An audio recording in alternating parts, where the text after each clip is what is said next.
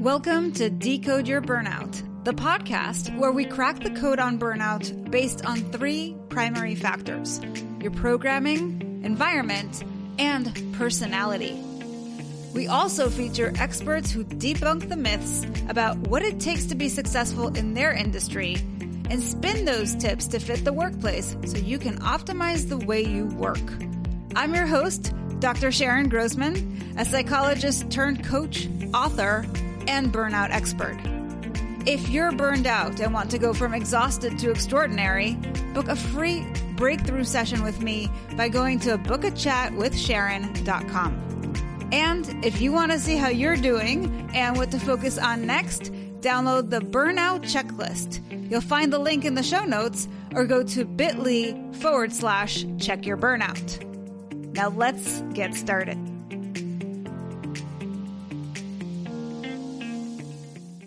Welcome, Decode Your Burnout fans, to another episode with me, Dr. Sharon Grossman.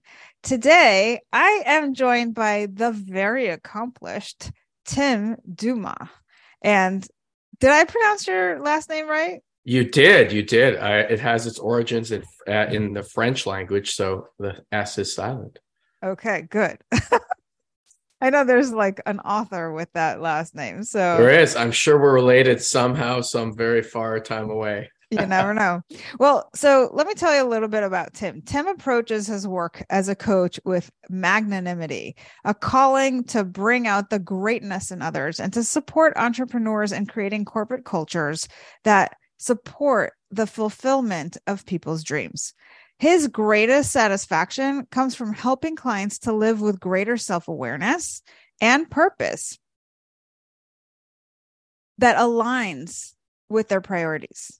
Now, this people centric approach is grounded in his deep experience in owner related businesses, building to scale, and in family owned retail, hospitality, tourism, charitable and professional services sectors. So lots of things going on. Um, a certified coach, speaker, and trainer with the John Maxwell team. Tim is also a certified facilitator and trainer with the Extreme Leadership Institute, a partner and consultant with the Virtuous Leadership Institute, a for, forum chair with McKay CEO Forums, and a partner and COO with Jack's Beer, Wine, and Spirits. Now, when he's not coaching or in the boardroom, he can be found on the field enthusiastically coaching soccer with South Delta United and football with the South Delta Rams. He and his wife Stephanie reside in, and you're going to have to help me on this. Tsawwassen, British Columbia, just outside of Vancouver. Tsawwassen, British Columbia. Okay, it's got a very funny spelling. Just outside of British uh, of uh, Vancouver, and uh, they live with their six children. So, wow, Tim, that is quite a bio. there you go. Yeah, uh, basically, you can sum it all up in in coaching. When I'm uh, I'm coaching by day, talking to people like you, and and going into my next session a little bit here with a with a with a business group, and and then really in the afternoons and evenings, uh, coaching, uh, you know, middle school and, and high school sports. You are a busy guy. Is there any other way to be if you're living your passion? It's not really busy if you're living your passion. You're doing you what you love, right? It's it's not work, right? Yeah. So so tell us, Tim, who has so much going on and is living his passion. Um, have you ever burned out uh living your passion, or did you burn out because you weren't living your passion? Well, I, I, I, think you could say uh, either one. It might be a little bit of a chicken or the egg, but yeah, I have burned out. And I think if you talk to any leader at some point, they have had some semblance of burnout. It looks different for different people, but I can remember uh, vividly, it was probably about five years ago.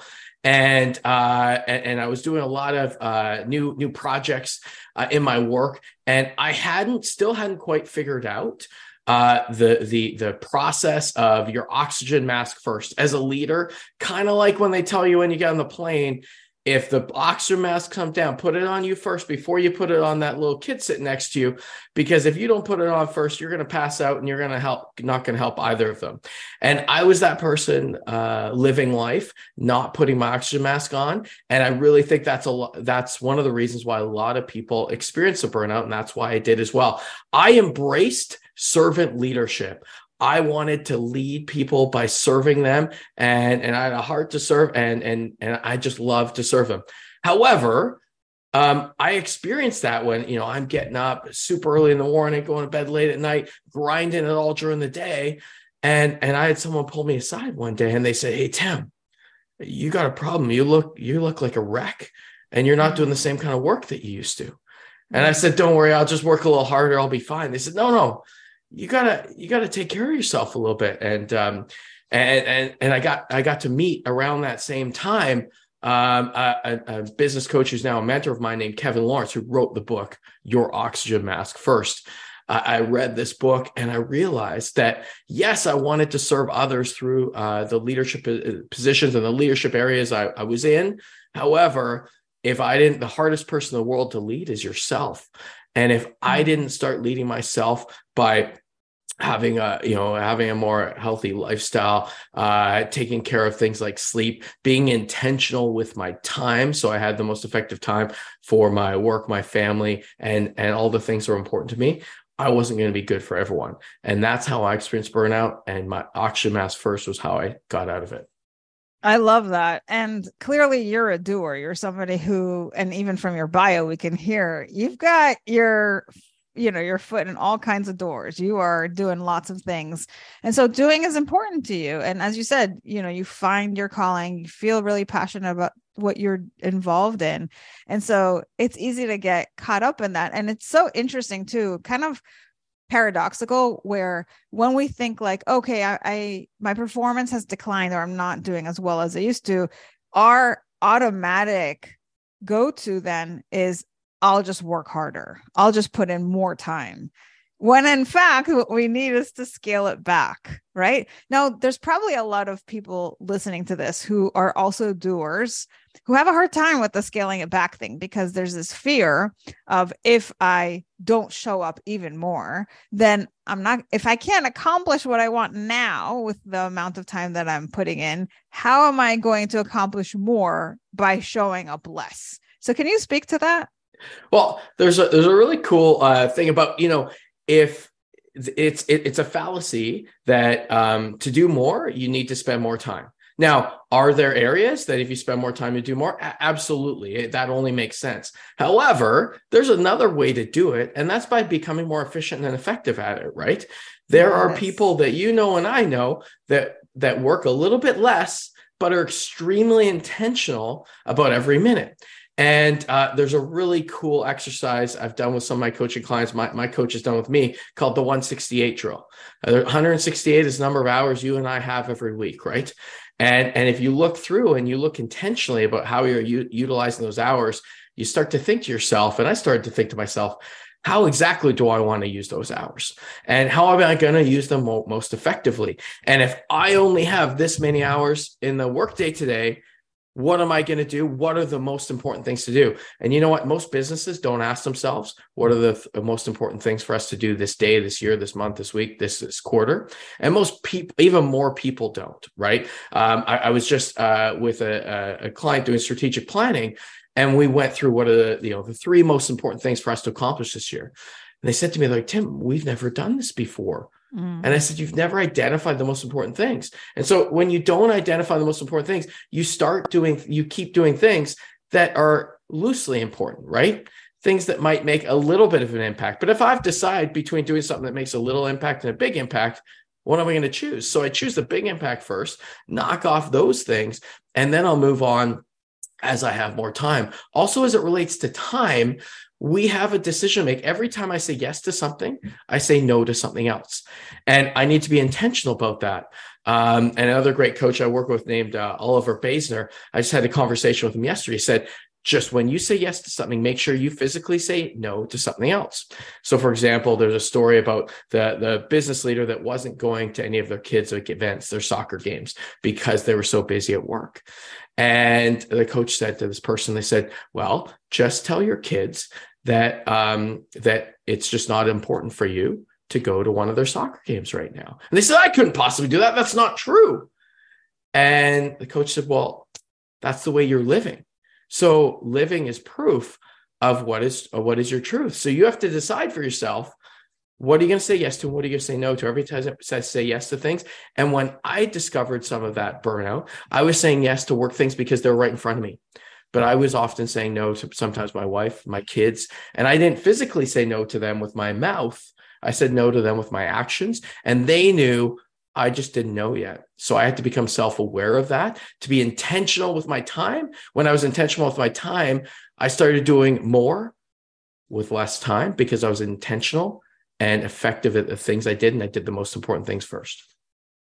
Oh my God. So many jewels of wisdom in there. And I love this message of like, be intentional so that you can do more with less, right? The answer isn't keep showing up and do more and do more and do more to the point where it's overwhelming and it's taken over your life and you don't have a life outside of work. It's about working smarter. And you've just gave us, you've just given us some examples of how to do that, which is super helpful. So thanks for that. Now, I know you also have three myths that you've prepared for us that you are going to debunk. So go ahead, take us through the first one. Okay. The first one is uh, love has no place in the workplace. Uh, often, uh, when I profess my love to you in the workplace, what's the first thing you do? You call HR and say, get rid of this Tim guy. He just told me he loves me, right? Isn't that a horrible thing? Um, however, have you ever met anyone that said that, that said to you, you know what, Sharon, I'm really looking for a lot less love in my life. I've never met anyone that said that to me, right? However, the reason why you call HR is because we have a misunderstanding about what the word love means, especially in our North American culture, right? If you look at the Greek language, they have multiple words for love, right? They have eros, which is the word for love that we think that's why we call HR romantic love, right? They also have agape love, which is unconditional love. They have storge love, which is like when I say I love pizza, right? They have all these different, uh, they have filial love, which is love between uh, brother and sister, cousins, coworkers, friends. But what that love means, so if I say that philia love, that love between friends, it means I got your back. I, I it, it means I love you. It's just not in the way that we might normally think in North American culture. So can you imagine working for a company that said, Sharon, we love you. We got your back. We got we got your best intentions at heart, and we're going to work together for the betterment of you both personally and professionally. Do you want that kind of love in the workplace? I have to think that everybody's going to say yes to that. I've never had anyone of all the people I've spoken to, I've never had anyone say no to that, right? Yet, when we first bring that word love into the workplace, people people get weird, right? So, uh, one of my goals, and with one of my mentors named Steve Farber, who wrote the book Love is Just Damn Good Business, we're trying to bring love back into the workplace and make sure that people know love is not a dirty word if we have more of that in our society in our workplaces etc so love is actually as steve would say as steve farber would say love is just damn good business. And when you bring love into the workplace when you operationalize love operationalize it is in how you love your customers your coworkers the people your vendors that's when great things happen. And that's why love absolutely not only has a place in the workplace is the is the birthplace of leadership in the workplace. Yeah so what you're saying is there's a misunderstanding or like a misinterpretation of the word and what it means.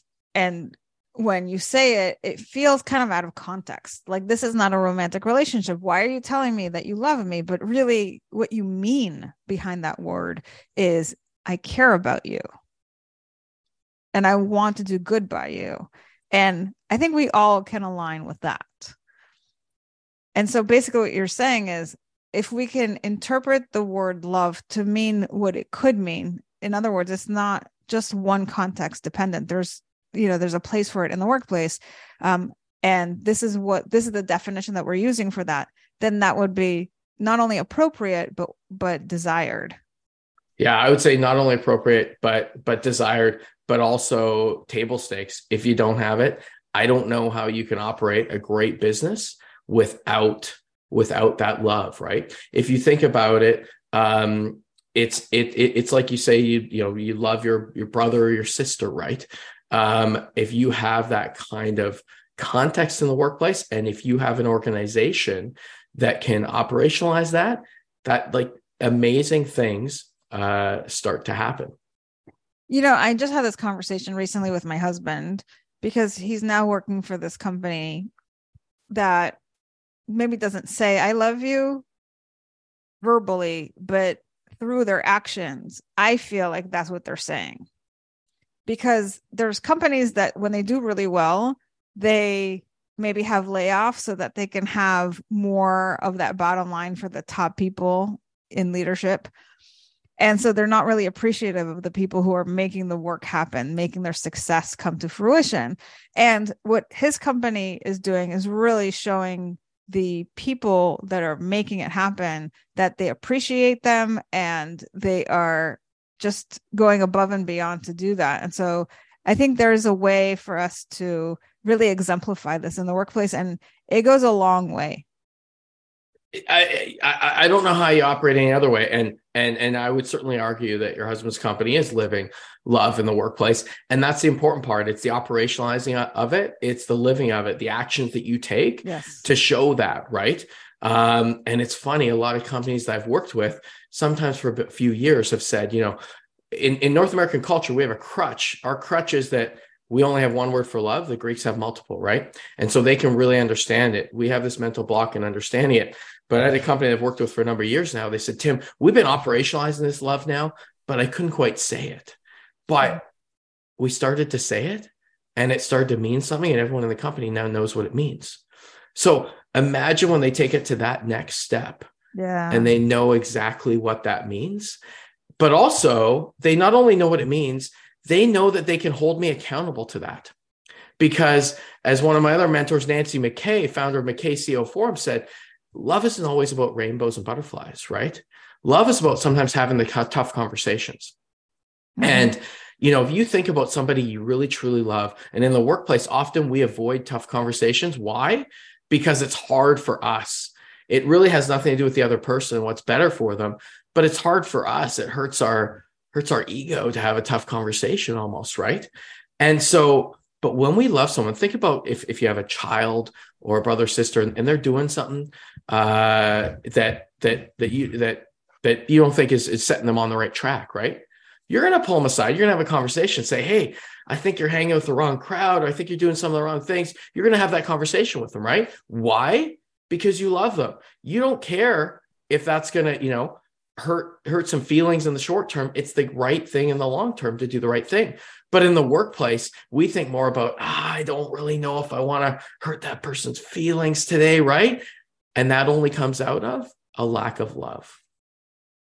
It's as you're saying all this, it makes me think about the way that I do my coaching. And I actually just had a session with a client who one thing I know about him is that he's very sensitive to criticism.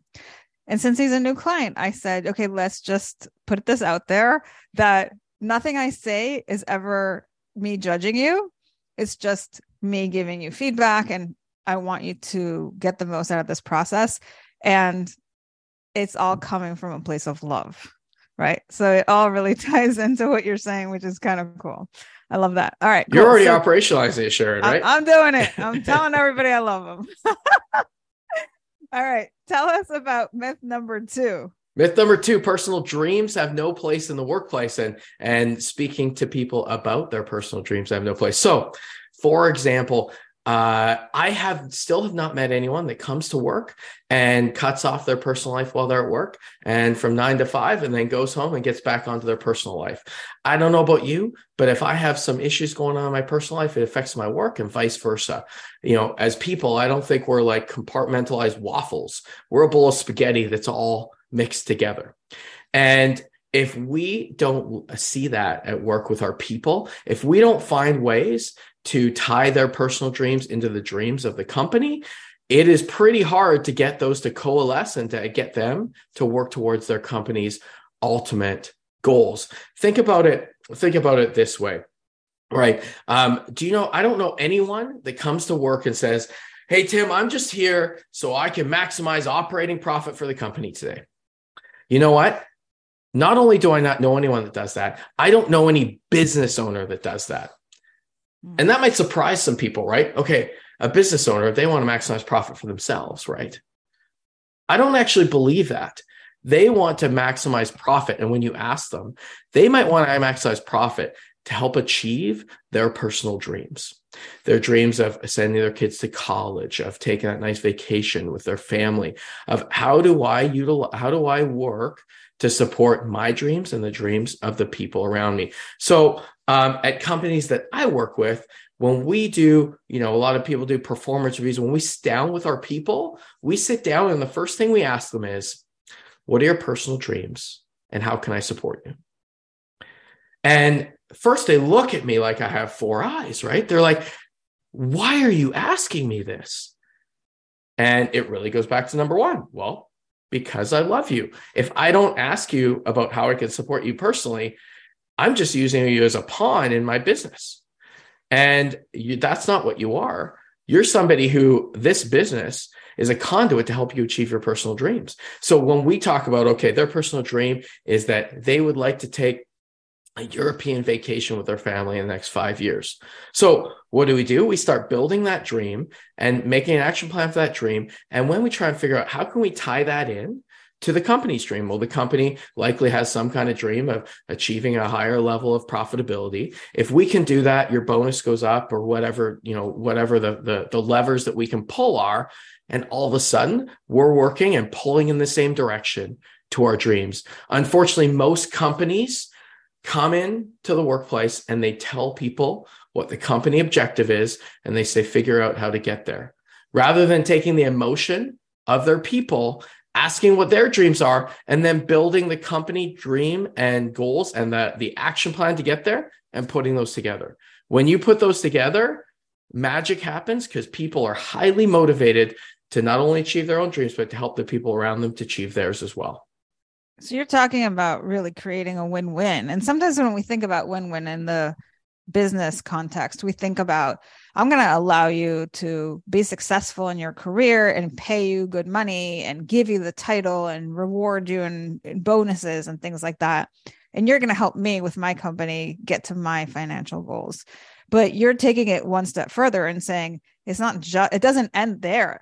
We have a life. We are dynamic beings that that have a personal life. And so it's also about how does this tie into your personal goals outside of work? And when we bring all that in together it makes for a much more comprehensive picture where we're taking care of the whole person. Well we're taking care of the whole person. Now i know how i can support that person right? Yeah. if I, I know what's most important to them.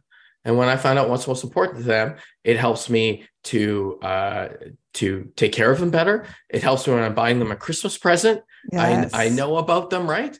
People are shocked when I buy, you know, when I buy them a Christmas present at work that means a lot to them. I'm, and they're like, well, how did you know? I said, well, all year I've been asking about your dreams. You told me about your dream for your child and your, your spouse and for your travel and for whatever that you do. Right.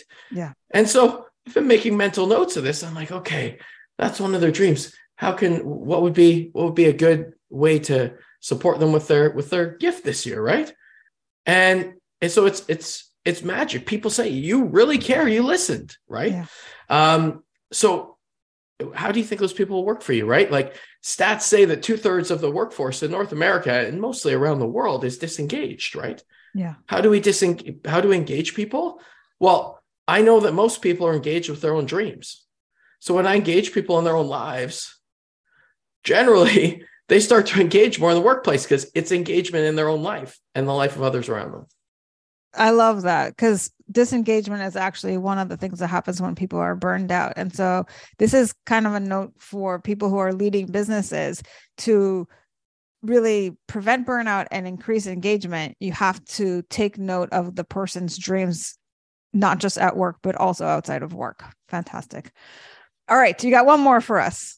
One more. Uh, leadership has nothing to do with the position you hold. Uh, a lot of people think uh, a leadership is a position. It has nothing to do with that, especially when you look at the definition. And when I became a leader in the business world close to two decades ago now, um, I didn't know what leadership meant. I had played, you know, sports throughout my life. I've been in leadership positions in high school. I didn't know what it meant. So, like any good child of the 80s, I go to the dictionary. I open up the dictionary. Do you know what it says? The definition of leadership is the act of being a leader. And I'm like, if I wrote that on my third grade test, no I would way. fail because, as I know it, you cannot define a word by the root of its own word. It makes no sense. So I had to go further. So I went on a few year journey of reading leadership books, trying to read about what any talking to people, what anybody had thought about what leadership really was. And there's some great definitions, and there's some outstanding people who have written outstanding things about leadership but I found nothing better than this. Uh, I read a book called Virtuous Leadership by a na- guy named Alex Havard a number of years ago. Got to meet him, and he's now become a mentor of mine as well. Wow. And in his book, he defines leadership as the word which you mentioned at the beginning magnanimity. I had no idea what that word meant. I didn't even know how to say it. But he defines it as the spirit of striving for greatness by bringing out the greatness in others. And by that definition, it doesn't matter what your position is in an organization top of the hierarchy, bottom of the hierarchy. Anybody can strive for greatness by bringing out the greatness in others. And that's really the definition of what leadership is. And how do you do that? Well, you go back to myths number one and two. You bring out the greatness in others by asking about what their dreams and how they can bring out the greatness in themselves. Because if I don't know what their dreams are, how can I bring out the greatness in them? if I just said to you, Sharon, hey, how do you bring out the greatness in yourself? I'm going to tell you what I did. Just do what I did. Well, Sharon, bringing out the greatness in you might not being a high school football coach, might not be working in some of the organizations that I work with, because each of us has our own calling and and and it has our own uh, unique strengths to do that, right? So it isn't until I actually ask you that I can help to bring out the greatness in you. Number two, and what is that really? That really comes in the semblance of, well, that's love. That's supporting the other person. That's caring about the other person. So, yes, leadership has nothing to do with the position you hold. It has to do with striving for greatness yourself by bringing out the greatness in others. Well, Tim, you have done such a phenomenal job of not only debunking these myths, but also having them all come together in such a beautiful way. So thank you very much for that. Now, if somebody is listening to this and they want to learn more about you or perhaps even work with you, where should they go? Yeah, they can go to my website, which is servusleadership.com. Servus is spelled S E R V U S. That's S E R V U S leadership.com. Uh, they can also email me at T Dumas, T D U M A S, at servusleadership.com. You can find me on LinkedIn um, and uh, contact me any way that you like. I would absolutely love to talk to any of uh, your listeners. Amazing. Well, again, thank you so much for being here. I think we we've covered so much in so little time, and uh, I encourage you guys if you're listening to this to maybe go back and listen again and maybe take some notes because there's a lot of real gems in this episode. Now, for all of you thinkers out there, what did you think of the show? If you are a feeler, how did hearing this make you feel? And for all of you doers, what are you going to do based on what you've heard? Regardless of what your personality code is, my goal is to spread the word that burnout is a unique experience. And by decoding it, you can find solutions that are equally unique to you. Help me spread this message by subscribing to the show on Apple or Spotify and leaving us a review telling us what you think, feel, or do differently because of the show. If you are watching us on YouTube, you can leave me a comment or questions to answer in future episodes. And please recommend the show to anyone struggling with burnout. If you're ready to take the next step with me to DYB, go to decodeyourburnout.com and I'll see you right back here next week. Take care.